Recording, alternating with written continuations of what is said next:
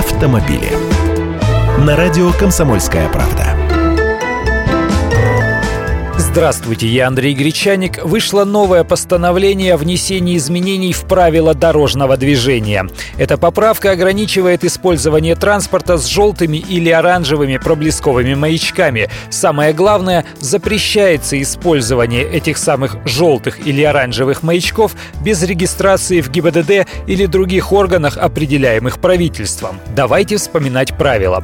Включенный проблесковый маячок желтого или оранжевого цвета не дает преимущества в движении и служит только для предупреждения других участников движения об опасности. Это я сейчас пункт три точка четыре правил процитировал. В основном оранжевые мигалки используются на строительной или уборочной технике. Сирена к ним не полагается, и нарушать правила тем машинам нельзя.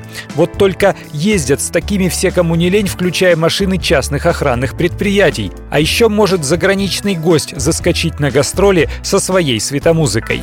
Вот теперь машины, принадлежащие иностранным владельцам и оборудованные проблесковыми маячками желтого или оранжевого цвета, не смогут выезжать на наши российские дороги. Исключения будут только для транспортных средств, перевозящих крупногабаритные грузы, взрывчатые, легко воспламеняющиеся, радиоактивные и ядовитые вещества высокой степени опасности. Инициатором этих поправок выступила МВД. Принятое решение, цитирую, «позволяет повысить безопасность дорожного движения при перевозках крупногабаритных и тяжеловесных грузов и повысит эффективность использования автомобильного транспорта». Так говорится в пояснении к постановлению правительства.